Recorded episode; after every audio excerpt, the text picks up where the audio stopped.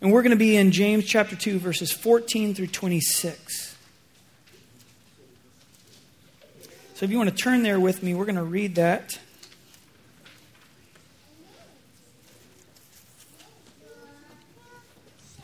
Are you ready? I'm going to read to you the word of the Lord. What does it profit, my brethren, if someone says he has faith but does not have works? Can faith save him? If a brother or sister is naked and destitute of daily food, and one of you says to them, Depart in peace, be warmed and filled, but you do not give them the things which are needed for the body, what does it profit? Thus also faith by itself, if it does not have works, is dead. But someone will say, You have faith and I have works. Show me your faith without your works, and I will show you my faith by my works. You believe there is one God, you do well. Even the demons believe and tremble. But do you but do you want to know, O foolish man, that faith without works is dead? Was not Abraham our father justified by works when he offered Isaac his son on the altar? Do you see that faith was working together with his works, and by works faith was made perfect? And the scripture was fulfilled, which says, Abraham believed God and it was accounted to him for righteousness. And he was called the friend of God. You see then that a man is justified by works and not by faith only. Likewise, was not Abraham the harlot also justified by works when she received the messengers? Sorry, Rahab the harlot also justified by works when she received the messengers and sent them out another way? For as the body without the spirit is dead, so faith without works is dead also. This is the word of the Lord. Let's pray. Heavenly Father, we ask that you would lead us by your Spirit through this text, that you would uncover the treasure that is here. That as we look into your word, as we open it up, your Holy Spirit would open us up and look into us and transform us and change us into the image of your Son, Jesus Christ. That our lives would reflect his faithful life. In Jesus' name we pray. Amen. Amen. James begins his letter mentioning the testing of our faith in James 1 3. He talks about faith with no doubting in James 1 6. He commands us not to hold the faith of our Lord Jesus Christ with partiality in James 2 1. And he mentions that the poor of this world have been chosen by God to be rich in faith in chapter 2, verse 5. And if we skip past our text, at the end of James's letter, in James 5:15, he mentions the e- efficacy of the prayer of faith. Here in our text, in, in chapter 2, James is talking about salvation. He is talking about faith that saves. He is talking about justification. Hebrews 10 and 11, which we don't have time to get into here today, Hebrews 10 and 11 are relevant to this uh, topic, this discussion of justifying faith. They are relevant to understanding justifying faith. Or we could say it this way um, relevant to understanding the faith that the just shall live by. That's what Hebrews 10 says. Quotes Habakkuk. So the author of Hebrews, just like the author of James, is talking about justification by faith. In Hebrews, we are given a technical description of faith. And it, and it goes like this Faith is the substance of things hoped for, the evidence of things not seen. One of the things that that means is that faith is evidence. Faith is substance. Faith is visible. It's not invisible, it's the evidence of that which is not seen. It is able to be weighed and judged. You can paint portraits of faith. And that's what the author of Hebrews then goes on to do in chapter 11. What we sometimes call the Hall of Faith chapter. He paints portraits of faith. And he gives us a portrait after portrait of what faith looks like and feels like and sounds like, what faith does. James is not out on skinny branches, teaching something novel or contrary to the gospel that you know, that you have heard. He is not teaching something contrary to the rest of the testimony of Scripture. James is describing the same faith that we find throughout the Scriptures, and that is a faith which produces obedience. That is the faith that is described throughout the scriptures, is a faith which produces obedience. And so we're going to go verse by verse here and think through these verses. So, verse 14 What does it profit, my brethren? If someone says he has faith but does not have works, can that faith save him? James is talking about justification. He's talking about justifying faith. He's, he says, living faith is visible. And what we see when we look at living faith is obedient works. And let me remind you of two particular portions of our statement of faith at Christ Fellowship. Number one, if you go and you look at our statement of faith, you'll see both of these portions. I want to bring these up early on so you know that we like James, we agree with James, we don't believe that James doesn't belong in the canon of the scriptures, like some of the early reformers erroneously thought for a time. I think at one point Martin Luther said James is a book of wood, hay, and stubble or something like that. He changed his mind. He certainly has changed his mind now. But um, we like James. James is not teaching something contrary to the rest of the testimony of Scripture. So, one of, the, one of the things from our statement of faith says, We believe that salvation is by grace through faith alone, and that faith without works is dead. Another, another, in another spot in our statement of faith, we say the saving faith is evidenced by kingdom service or works in the fruit of the Spirit. What is the substance or evidence we see when we look at living, justifying faith? James uses the word works but it may help us to grasp the compatibility between the statements that Paul makes, which we'll talk about, and the statements that James makes. It may help us to grasp their compatibility by understanding James to be saying, to be talking about obedience, intentional obedience, and not just the um, spending of energy works.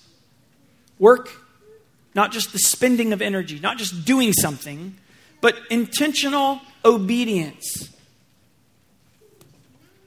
When James says works, he's talking about the obedience that is born out of the living faith of Christ, which we have received.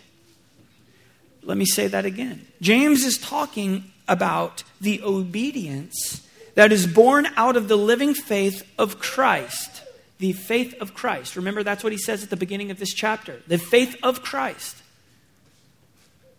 which we have received. So it's not a complicated passage of Scripture. In fact, this is a very straightforward passage of Scripture, which is why some people think it's, you know, a little bit tricky. Because it's so straightforward, James is so clear that they think there must be something else because this isn't jiving with my theological frameworks. We'll talk about that too in a minute. This is not difficult. It's not a difficult section to interpret or to understand. All we have to do is let it speak authoritatively for itself. Okay? It's not difficult. It's not complicated. It is not a mystery. It's not some kind of like insane upside down parable. It is very straightforward, and all we need to do is let it speak for itself authoritatively. What we must not do is try to cram it into a theological system that we've constructed for ourselves. In other words, we must not deny or deform the scriptures in order to make our theological systems coherent or comfortable. That's what we must not do. We must be careful to let the scripture speak for itself and interpret itself and not try and uh, um, cram scripture into our, our understanding. We have to grant that our understanding might be wrong and let the scripture speak for itself. My brethren, James James is talking to his brethren. We, we mentioned this last week when we talked about partiality, but just let that sink in for a moment. James is talking to his brethren about their misunderstanding of justification of faith, about their error when it comes to a fundamental Christian doctrine. And in that error, in that misunderstanding, James does not withhold the affirmation of brother to them. In other words, this is like what we said last week. In other words, we don't start with, when somebody's caught up in sin or in error, you don't start with a slanted eye view that says, I don't even know if you're really a Christian or not. You start with the way the Bible does, the way that the epistles do, you start with brother. What do we say? Brother, come to Christ. Come back to Christ. Come back to the faith. And so when you think about this, James is dealing with a first order Christian doctrine, fundamental Christian doctrine, justification by faith. And he says, brethren. Even while he strongly exhorts and rebukes and teaches against this first order heresy, he affirms those struggling as brothers. What patience and mercy and grace is that? Isn't that the kind of patience and mercy and grace you want from your Heavenly Father who sees all of your theological errors in your mind? Isn't that what you want? Yeah, I do too. Can faith without works save a person? James says, no. He's not saying no, meaning yes. He says no, meaning no. Does the Holy Spirit through James contradict the Holy Spirit through Paul, who says in Romans 3:28 that therefore we conclude that a man is justified by faith without the deeds of the law? Does the Holy Spirit through James contradict the Holy Spirit through Paul in Galatians um, 2:16 that says, knowing that a man is not justified by the works of the law, but by the faith of Jesus Christ, even we have believed in Jesus Christ that we might be justified by the faith of Christ, and not by the works of the law. For by the works of the law shall no flesh be justified. Can faith without works save a person? No. Can works without faith save a person? No. No. These verses are only a problem against one another if you fail to let the Scripture speak for itself and allow the Scripture to interpret the Scripture. Let the Scripture give us the definitions. We don't need to give the Scripture the definitions, they, the Scripture gives us the definitions. When we, do, when we start giving the Scripture the definitions, telling God what He has to mean here, that's when we run into the problems. So if you squirm or if you flinch when the Holy Spirit says in James 2:24, listen carefully. If you squirm or you flinch when the Holy Spirit says in James 2:24, and you know you're flinching when you read that passage out loud to somebody and you say and you immediately follow it by, well faith faith we are justified by faith alone. you know, where you, where you immediately follow up with the, uh, um, the excuses, the biblical excuses, and, and you help James out by teaching better than James teaches, right? Um, when you, if you squirm or if you flinch when James says what he says in verse 24, when he says, You see then that a man is justified by works and not by faith only. Well, then you better make sure that you are not the one misunderstanding or denying biblical faith or denying or misunderstanding the biblical command to obey. When you flinch, you better make sure you are, check yourself. We don't need to check James. Let James check us, and we need to check ourselves. And so, when we flinch, that's not just an intellectual problem. Well, see, we've got to, we've got to also say this because of this, this, this.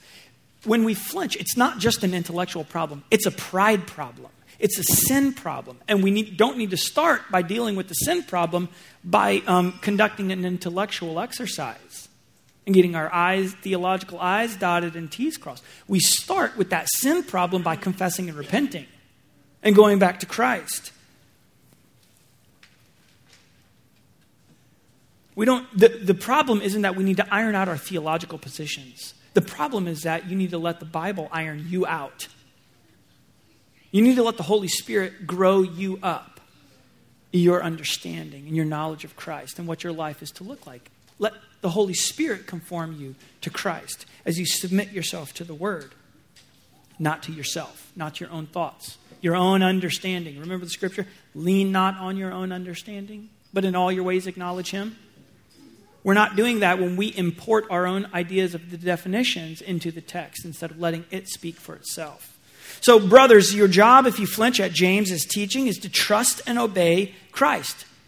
Faith without works is dead. So, in fact, it is Paul, and we've talked about this before, so you might, you might remember, and you're going to get to this if you're doing the Bible reading here in just a few days, but it's Paul at the end of the book of Romans in chapter 16 who uses that great phrase the obedience of faith. It is Paul at the end of Romans who uses that wonderful phrase, the obedience of faith. And that is precisely what James is talking about. He is talking about the obedience of faith. So there's no biblical contradiction here. There's no need to reconcile James and Paul because James and Paul are friends. And they didn't have a falling out, and you don't need to reconcile friends, right? When James says works, you should understand obedience. These works are derived from faith, they are heartfelt obedience, loving the standard that we have been commanded to keep. Loving the standard that we have been commanded to keep. And how do we know that? How do we know God and how do we know his commands? Well, he has perfectly revealed himself to us in Jesus Christ. He has perfectly demonstrated for us faithful life. How? In Jesus Christ. In Jesus Christ, from whom our faith comes. That's where our faith comes from. That's where your faith comes from. It is the faith of Jesus Christ. Faith in Jesus Christ. It is that faith that compels us to leave all and follow Him. Faith given to us compels us to love and obey Him diligently. How? With all of our heart, with all of our soul, with all of our mind, with all of our strength. That's how we love God. And so we are counted righteous in Christ because Christ gives himself to us. Christ gives his faith to us. Christ is to us our righteousness. He is our very life. He is our life. If He is our life, and our faith is dead, what does that tell us? Christ is life, not death. Verses 15 and 16. What is faith? What are works? James gives us two images to help us see the relationship of faith and works. We have words and deeds, and the other image is body and spirit. I want to say we don't want to take James's metaphor too far and make it say things that James is not making it say. He's not saying. James tells us exactly what is meant by these uh, images, by these metaphors. So we don't we want to be careful not to like do some kind of weird wooden well faith represents this word the word and the works represent this deed or faith represents the body and the works represent the spirit or is it faith is the spirit and the works is the we don't need to do all that and worry about all that it says exactly what it says and james tells us what, it, what, he, mean, what he means to say and what he means to say is very simple and straightforward words and deeds, body and spirit. From verse 15, the question is what do your words alone profit the destitute? What do our words alone profit the destitute, the, the naked and the destitute of food? What do our words depart, be, be clothed and be filled? What do they profit the naked and destitute man? Nothing. They profit him nothing. Faith and works corresponds with saying, saying and giving, words and deeds. What do your words profit the naked and destitute apart from you giving food and clothing? Nothing. What should we do when we encounter the poor man, the destitute man, the naked and destitute of food? We should clothe him and we should feed him. But what if you only have a shirt on your back and only more in the closet at home, but nothing else with you in the car? What should we do? Give him Jesus' shirt. That's what you do you buy him some food. That's also one of the ways to find out really quickly if somebody's destitute of food. I offer to buy them food, and when they say, No, I don't want food, I want money.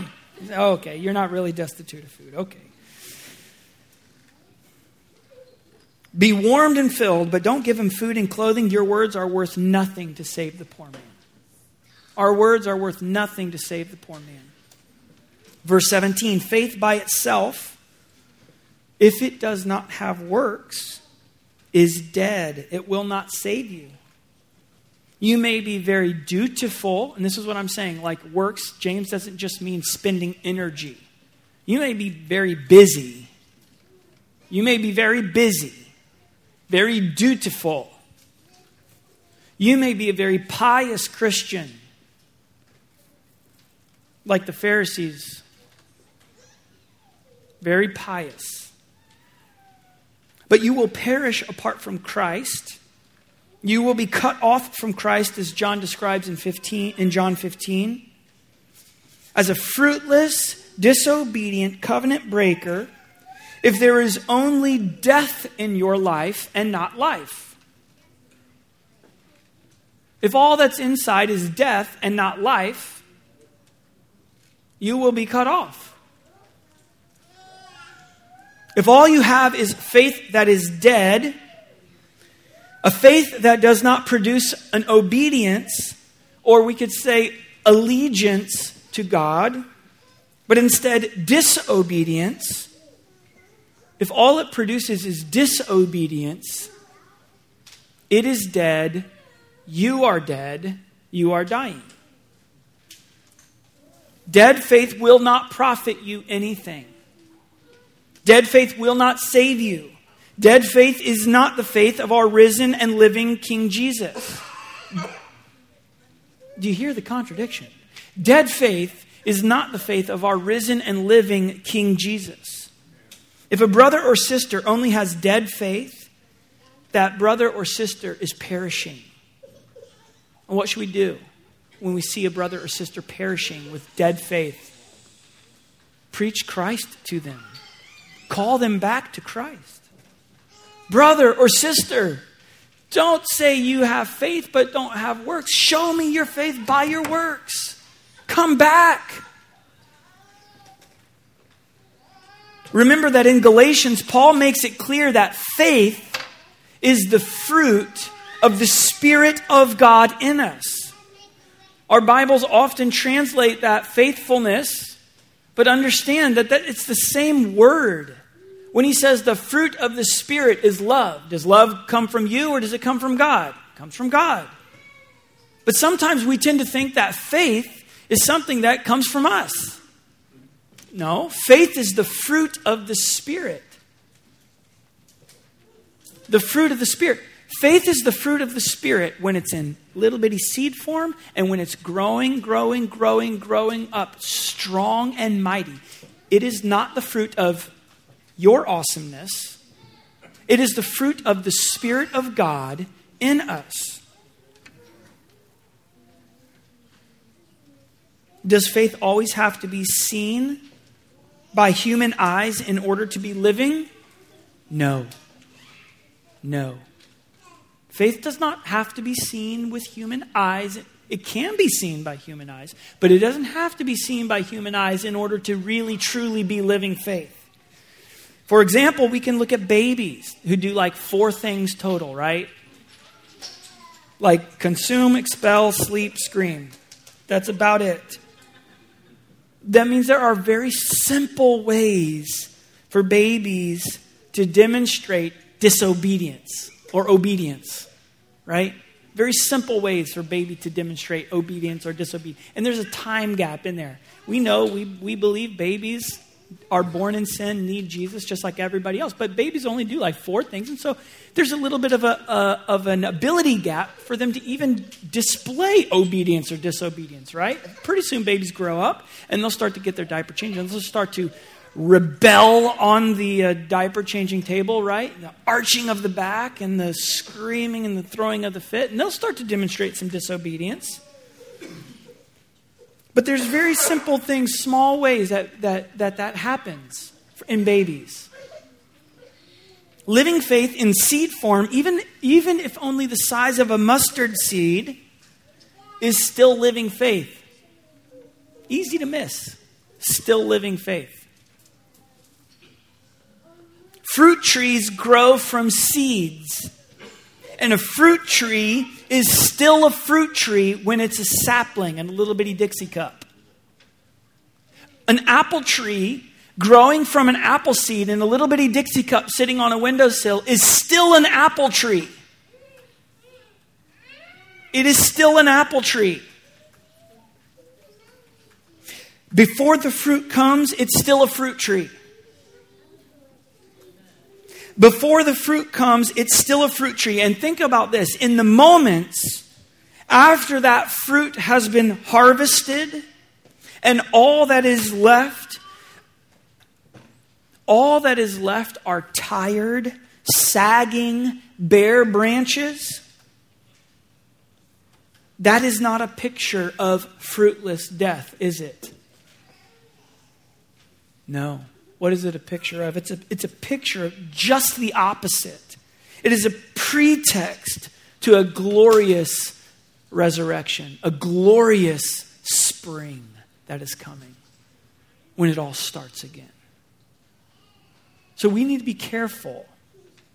Faith is visible to the human eye, but just because the human eye can't see it doesn't mean it's not real or not there.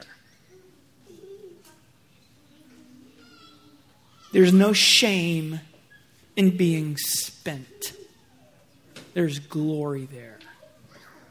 In time, faith will be seen or it won't be seen. In time, faith will be seen or it won't be seen. And when it isn't, your job is to gladly accept the discipline toward the obedience of faith. Like a sapling that's growing up and it's being tied and trained to go in a direction it doesn't want to go? Some, some of you tie your children up and make them go in directions they don't want to go to, right? So just like that. You, it's that discipline that says, no, no, no, no, you need to come over here where the sunlight is. Or whether it is the painful pruning of the mature Christian so that mature Christian can bear more fruit.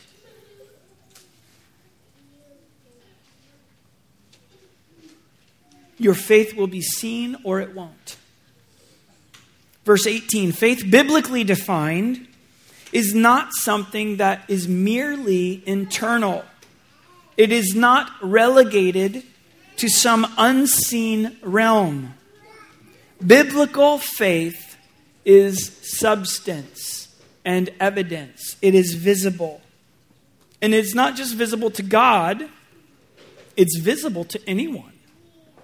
Not even just Christians, it's visible to anyone. Unfortunately, this does not always align with how many of us live. We consider the fruit of the Spirit again. Someone may claim to have love, but in some invisible dimension. I used the example last week of the, oh, I love them, but I don't like them. Okay, well, how, how do we know you love them? Because you're telling me you love them? Somebody can, someone can claim to have love, but in some invisible dimension. And the only thing demonstrating a love for God or love for somebody else is, is, is the empty profession of love. I love them. I love that poor person over there who's destitute of clothing and food. How do, we, how do I know you love him? I told him, go in peace. Be, be filled and clothed. Oh, you love them. Ironically, it's, that's, that's enough for many Christians. Now, if you try to claim to have invisible patience or invisible self control, all of a sudden that it's not quite as easy, easy to fool everybody around you, is it? Oh, I have invisible patience. That's why I still was allowed to get mad at the guy, you know, driving too slow. Or I have invisible self control. That's why I was allowed to blow up at my kids, right? I have self control, it's just invisible, like my love. Wait a second. That doesn't work. Luke 14, 27 and verse 33, Jesus says this Whoever does not bear his own cross and come after me cannot be my disciple. Verse 33, so therefore, if any, any one of you who does not renounce all that he has cannot be my disciple. We do this with, with verses like this too, where we say, well, this is a metaphor, obviously. It's a metaphor. We don't literally have to take up a cross. It's a metaphor. And it's true. That is a metaphor. But what, what we do next is we relegate this idea of taking up the cross to the unseen realm, to the non physical reality of heart devotion. We say, Oh, I am devo- I'm, taking, I'm devoted in my heart to God. I have faith, it's just in here. Can't see it. We say this about our hearts or our beliefs or our faith. And again, it's true enough that our cross bearing is, is about our hearts, but it doesn't for one moment exclude your life in the flesh. The life you now live in the flesh. How do we live it? By the faith of the Son of God. That is your works, your obedience. Someone will say, You have faith and I have works. You're gifted in that way, faith, and I'm gifted in this way, works. James says, Show me your faith without your works, and I will show you my faith by my works. Why does James challenge the person in this way? James challenges the person who would say that because he knows that it is an impossible task. The person who says, I have faith alone separated from works, he says, Show it to me, demonstrate it for me, exercise it apart from your works. And he does this, he does this knowing that's impossible. And so the man, that man will either demonstrate to have dead faith, and what he'll do is he'll do something disobedient, or he will demonstrate saving faith by his obedient works. And he'll demonstrate it through his works, thus refuting his own argument, right? Self refuting argument. By demonstrating his faith through his works, through his obedience, he's refuted his own argument. The fact that faith and works can be distinguished does not mean they can be independent from one another and still be the same thing with the same function and power. Let me say that again. The fact that faith and works can be distinguished from one another does not mean that they can be independent from one another and still be the same thing with the same function and the same power. This is why Paul says that we are justified by faith apart from the works of the law. Paul is saying that we are justified by faith that does not come from us. Faith that comes from us is not biblical faith. It's not saving faith. If you separate that out and it's something else, the faith that comes something that comes from us, now we're not talking about justifying faith anymore. You're just talking about you doing something to try and justify yourself. The moment you try to separate faith from works or obedience from, work, from faith, you lose it all. You don't just lose obedience, you lose faith and works. The moment you try to separate those out, you lose it all. You say, Well, I just have this one, or I just have that one. You've not held on to that one. You've lost it all. You've lost the whole thing. For the benefit of the universal church, Paul was addressing first century Jews who were trusting in their relationship to Abraham, their ancestral relationship to Abraham their outward conformity to certain laws of God, which they had hand picked, cherry picked for their own convenience, as well as personal piety regarding their many, many, many traditions which they diligently observed. So Paul addresses justification by faith this way in order to tell these Jews that, the, that that these were not, those things that they were doing were not and never were enough to make a son of Adam acceptable to God the Father. That's what you're doing. He's, Paul says, what you're doing is not enough to make a son of Adam acceptable to God the Father.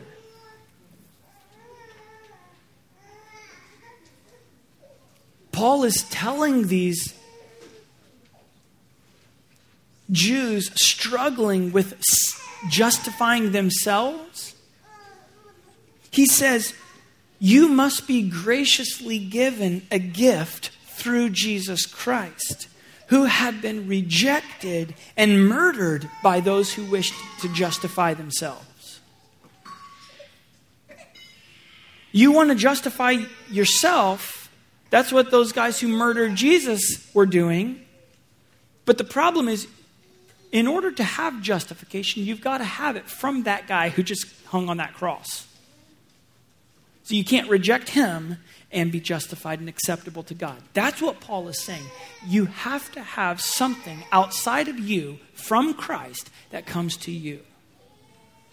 Faith apart from works or obedience is dead. It is empty. It is worthless because faith apart from Christ, who is life, is dead. Christ is the life. There is no life apart from Christ. And so if your faith comes from your own works or from anything else, it is dead and it will not save you. Faith comes from Christ, who is life. And so our working apart from faith, our good works apart from faith, what are those now? Well, now those will be our own condemnation. And actually, Paul says in Romans 14 23, whatever is not from faith is sin. So now all of our working apart from faith, not only is it not profitable, neutral, this idea of neutral, it is actually sin. It's sin. Works apart from faith are sin. Works apart from faith are in no way meritorious. They, it's the opposite, but not gaining merit for us. They actually heap on condemnation. It's sin. And you can't fix sin with more sin. We see in Matthew 15, when Jesus is talking to the religious leaders, he points out how they, they pick and choose which of God's commands to obey and how they, um, those religious leaders subordinate the law of God to their own traditions. And they can attempt, what they were doing is they were attempting to redefine obedience. Let me, re- let me import my own definition of obedience into this discussion, of good into this discussion. You can't do that. Je- Jesus says in Matthew 15, 7 through 9, he says, Hypocrites, well did Isaiah prophesy about you, saying, These people draw near to me with their mouth and honor me with their lips, but their heart is far from me. And in vain they worship me, teaching as doctrines the commandments of men. Works apart from faith will not save. They are sinful, which means they will be your condemnation. Verse 19. James goes on to address a crucial aspect of faith. Faith is a noun. The verb form of faith is what we often see translated as believe. Believe. And in verse 19, James is talking about this verb form of faith. He says, he uses that word. He says, You believe there is one God, you do well. James says, Great, you believe in the Creator God who revealed himself to us such that we could know him. You believe he exists. You know what he says? So do the demons. And they tremble. You don't even tremble, they tremble. he didn't say that part, but he says, and tremble. In other words, acknowledging God is doing well, but it's not sufficient to save. Acknowledging God is good, but is not sufficient to save. Acknowledging God, even fearing Him, is good. But does that belief, that belief, does not mean you have a living, saving faith. In, in fact, the demons believe and they fear God that way. The, I'll even go one step further and remind you that the demons are subservient to Christ. They obey Christ. Can we go to the pigs? Go to the pigs. Verse 20. Do you understand, O foolish man, that faith without works is dead? James says, Show me living, saving faith of Christ by your humble and glad obedience to him. That's how you will show faith. By your humble and glad obedience to Christ. There is a word which perfectly characterizes this faithful obedience. Do you know what that word is? It is love. Love. Do you love God? Don't say you love God when you hate your brother, right? Don't say you love God when you disobey Him, when you run away from Him. Love. The demons believe. The demons are subservient. The demons must obey. They know God exists. They know they must obey Him. They obey Him. That's not what James is describing for the church, is it? Be like the demons. no. James is describing faith and obedience that is characterized by love, by an embrace of God's ways, his commands, which are not burdensome. He is describing a living faith granted by a Redeemer, a faith which produces glad obedience and a love of the Master who saves. We say at Koinonia, at school, we teach keep the standard, love the standard. Keep the standard, love the standard. You can't just keep the standard and hate the standard. You have to love the standard. And if you say you love the standard, but you don't keep the standard, liar. The truth is not in you. Right? Verse 21 Like the author of Hebrews, James then paints two small portraits for us of visible faith of two saints of old. First, Abraham, childless husband, pregnant with promise. Finally granted after years of believing the promise, waiting for it expectantly. The son is given. Isaac is born. He is finally a father holding that promise in his arms. Can you just imagine the joy, the relief, all of those emotions that flooded through Abraham and Sarah the moment they got to hold that baby boy Isaac? A father of many people, a promise that he sees every time he looks into the face of his precious son. But the Lord is not done strengthening faithful Abraham.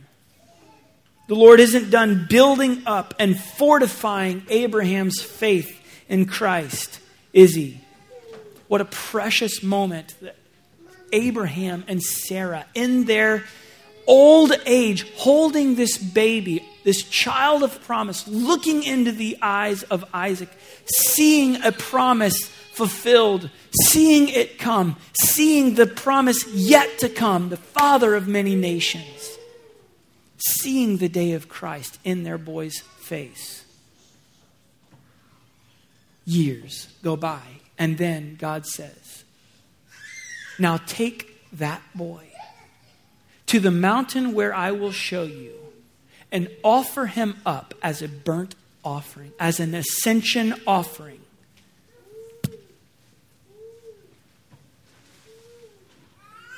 Now, both James and Paul rightly point us to faithful Abraham to give us a full view of faith, of faithfulness, of obedience, of justification.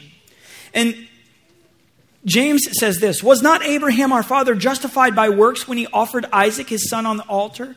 James in this verse points us to Abraham's faith in Genesis 22. Paul in Romans 4, verse 2, point, and in Galatians 3, points us to Abraham's faith in Genesis 15.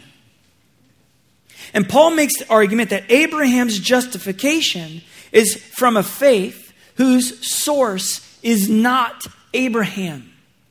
It is alien to Abraham. And this, of course, is perfectly consistent with what James describes as the faith of our Lord Jesus Christ in chapter 2, verse 1. So, first, God comes to Abraham not because Abraham deserved it. Second, when God comes to Abraham with the command, Abraham does not get to say to God, Depart in peace, be warmed and filled. I will follow you and serve you and obey you in my heart, here at home in my tent. Abraham, faithful Abraham, doesn't get to say that. Abraham doesn't get to say, Yes, Lord, I will go make the journey to the mountain and sacrifice my only begotten son truly in my heart. Let your kids try that with you, right? Clean your room. Yes, I will clean it in my heart. You better clean it in your heart. You better get, get busy, right? no, no, no, no. Faithful Abraham doesn't get to be faithful Abraham and say, I will obey you, God, in a symbolic way of my own imagination. Since I know what you really want is just my heart commitment to you. If Abraham does that, you realize he is rejecting God. He's denying God to be God himself. Abraham cannot actually have a justifying faith, a saving faith, an unwavering trust in his God if he refused to obey and only paid lip service to the one in whom his faith is found. Verse 22, James says that faith was working together with his works. By works, faith was made perfect, or we could say complete.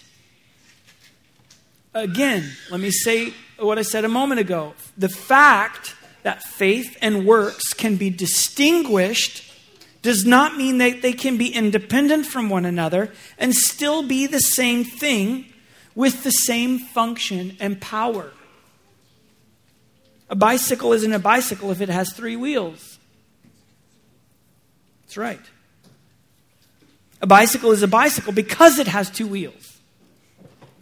A triangle isn't a, is not a triangle if it has four sides. A triangle is a triangle because it has three sides. Take away a side, add a side, it's not what it is anymore.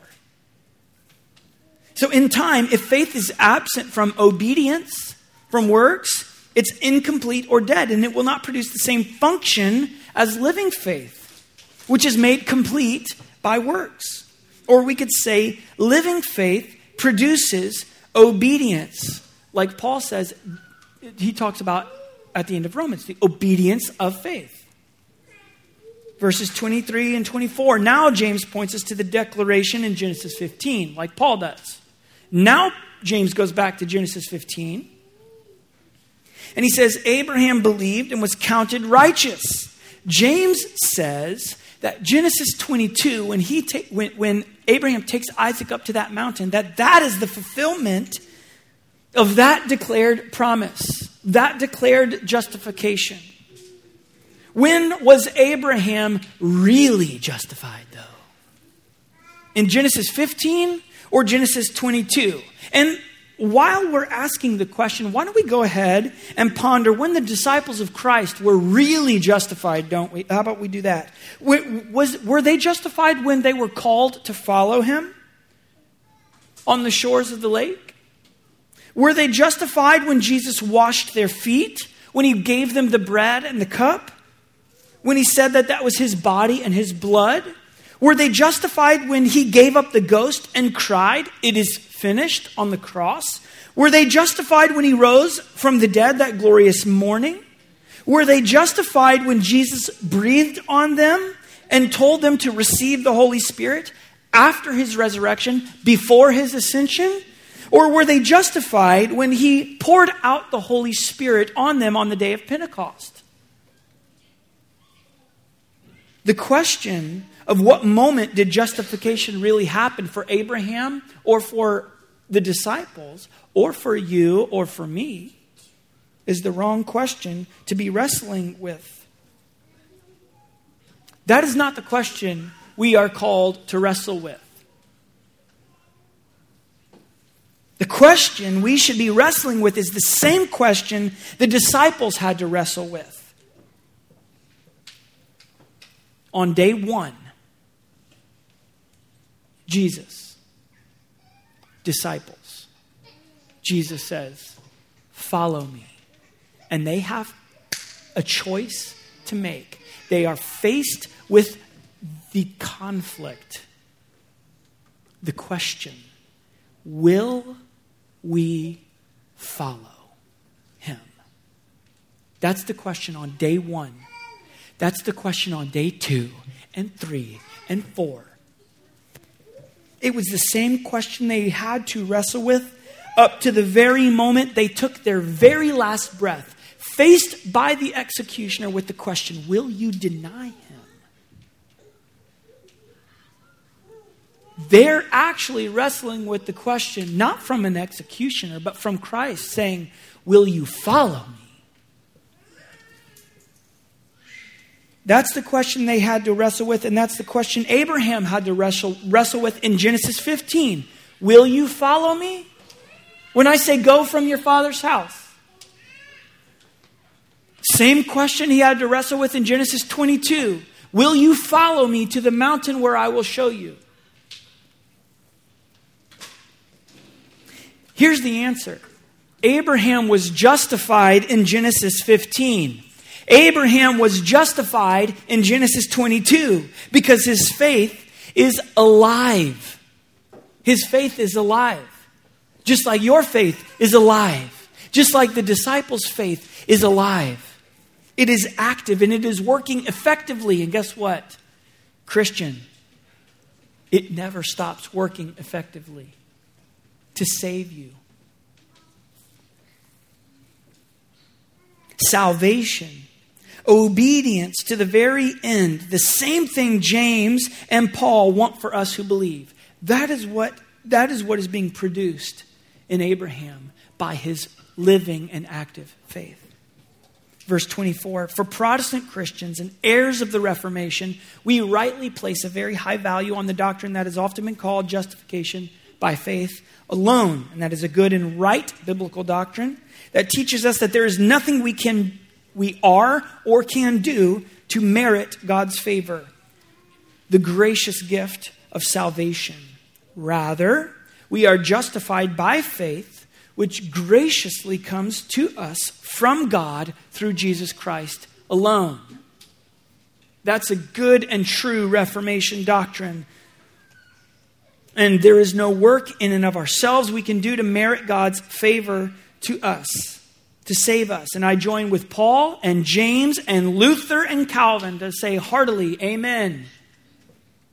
However, there's something ironic that you need to be aware of as it relates to the name that we have given this true doctrine. It is an irony that the only time the phrase faith alone or faith only occurs in the scripture is right here in James in the verse that says, You see then that a man is justified by works and not by faith only. it's a little ironic. It's a little funny. It's not a contradiction to the, justif- the, to the doctrine but that's something you need to be made aware of when you talk to your friends who are Roman Catholic and they say, Did you know? And you can say, Yes, I did. In verse 25, James, is, James uses another example to help us understand this important teaching on justifying faith, and that is Rahab the prostitute. James says she was justified by works when she received the messengers and sent them out another way.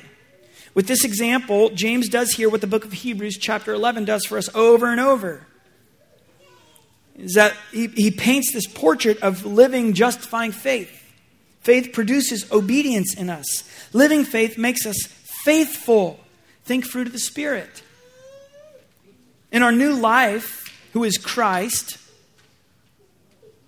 who is called the author and the finisher of our faith.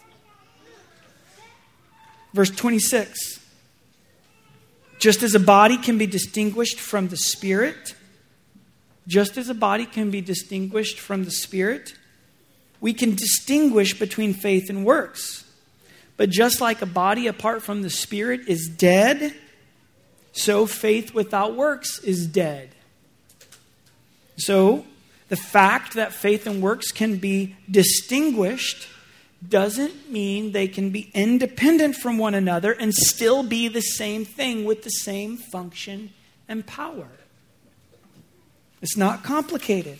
Faith without works is a corpse, it is dead, it cannot save. Faith is so much more than words or knowledge or facts.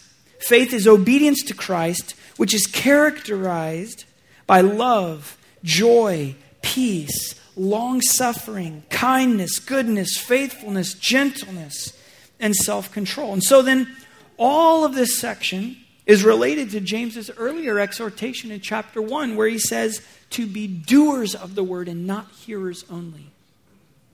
To be doers of the word and not hearers only. It also relates to the exhortation at the beginning of chapter 2, where he says to be careful how we hold the faith of our Lord Jesus Christ. If your life fails to demonstrate an orientation, a posture of obedience to Christ, whatever you have, it is not living faith. You've deceived yourself, and I exhort you, brother or sister, to confess and repent of your sin, to believe on the Lord Jesus Christ. And when you do that, your life will change. Being a Christian with living faith does not mean perfectionism. As long as we are on this side of eternity in these corrupted bodies, we will struggle against temptation and sin. But it will be just that it will be a struggle, a fight, a fight against sin, and an orientation toward obedience, toward Christ, a posture of obedience toward Christ. We will fall, we will fail, we will stumble, get tangled in sin. But our life will be one where we are doing just that, struggling against it. And for those who follow Christ, our life in the flesh will not be perfect. It will be oriented toward repentance and confession that gives way to the amazing grace of Jesus Christ. Our faithful big brother shows us the righteous path and he calls us to follow. And we all get tripped up. We all fall down hard on that path.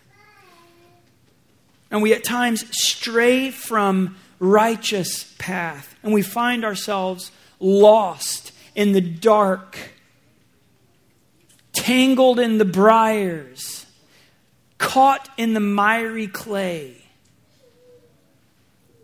But Jesus is a good shepherd who will not leave you alone.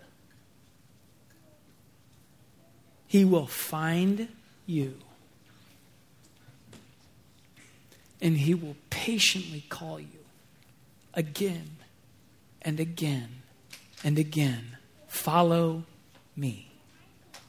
In the name of the Father, Son, and Holy Spirit, amen. Let us prepare to come to the table. This table is the Lord's table. And at it we reap the benefit of the obedience of Christ. At this table we reap the benefit of the obedience of Christ. Our obedience now, just like Christ, is not always an active obedience. It's not always something that you can just check off the list. I did this, I did this, I didn't do this, I did this, I did this. Our obedience to Christ includes the passive obedience of enduring long, resting in Him the belief that the next thing you need will come when you need it. Our Father gives us daily what we need, and today He gives you bread and wine. He gives you Himself again.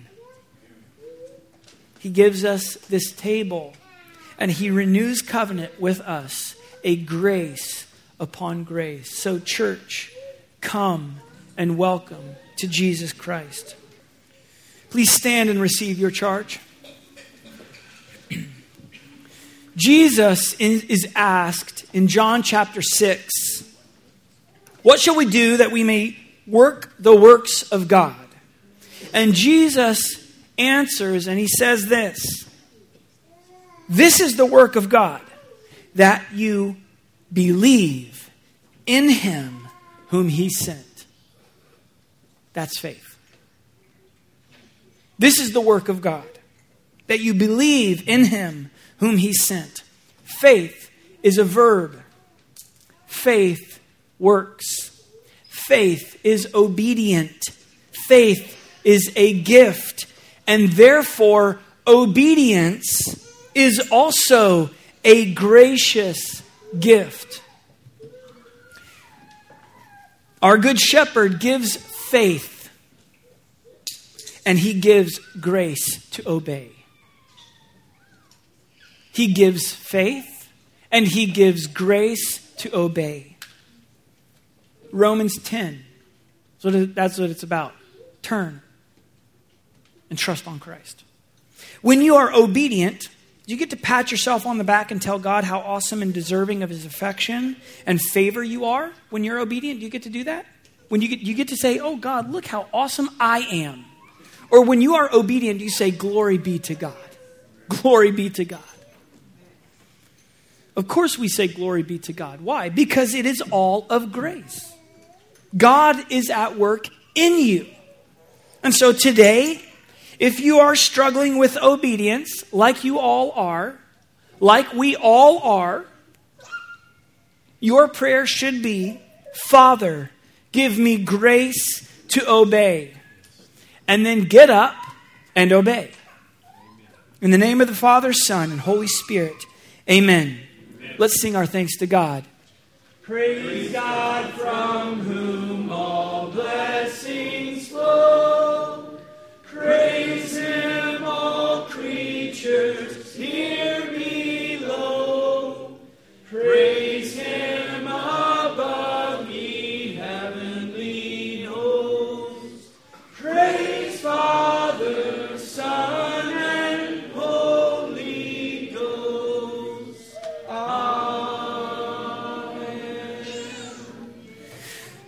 Your benediction comes from Psalm 90, verses 16 and 17. Let your work appear to your servants and your glory to their children. And let the beauty of the Lord our God be upon us and establish the work of our hands for us. Yes, establish the work of our hands.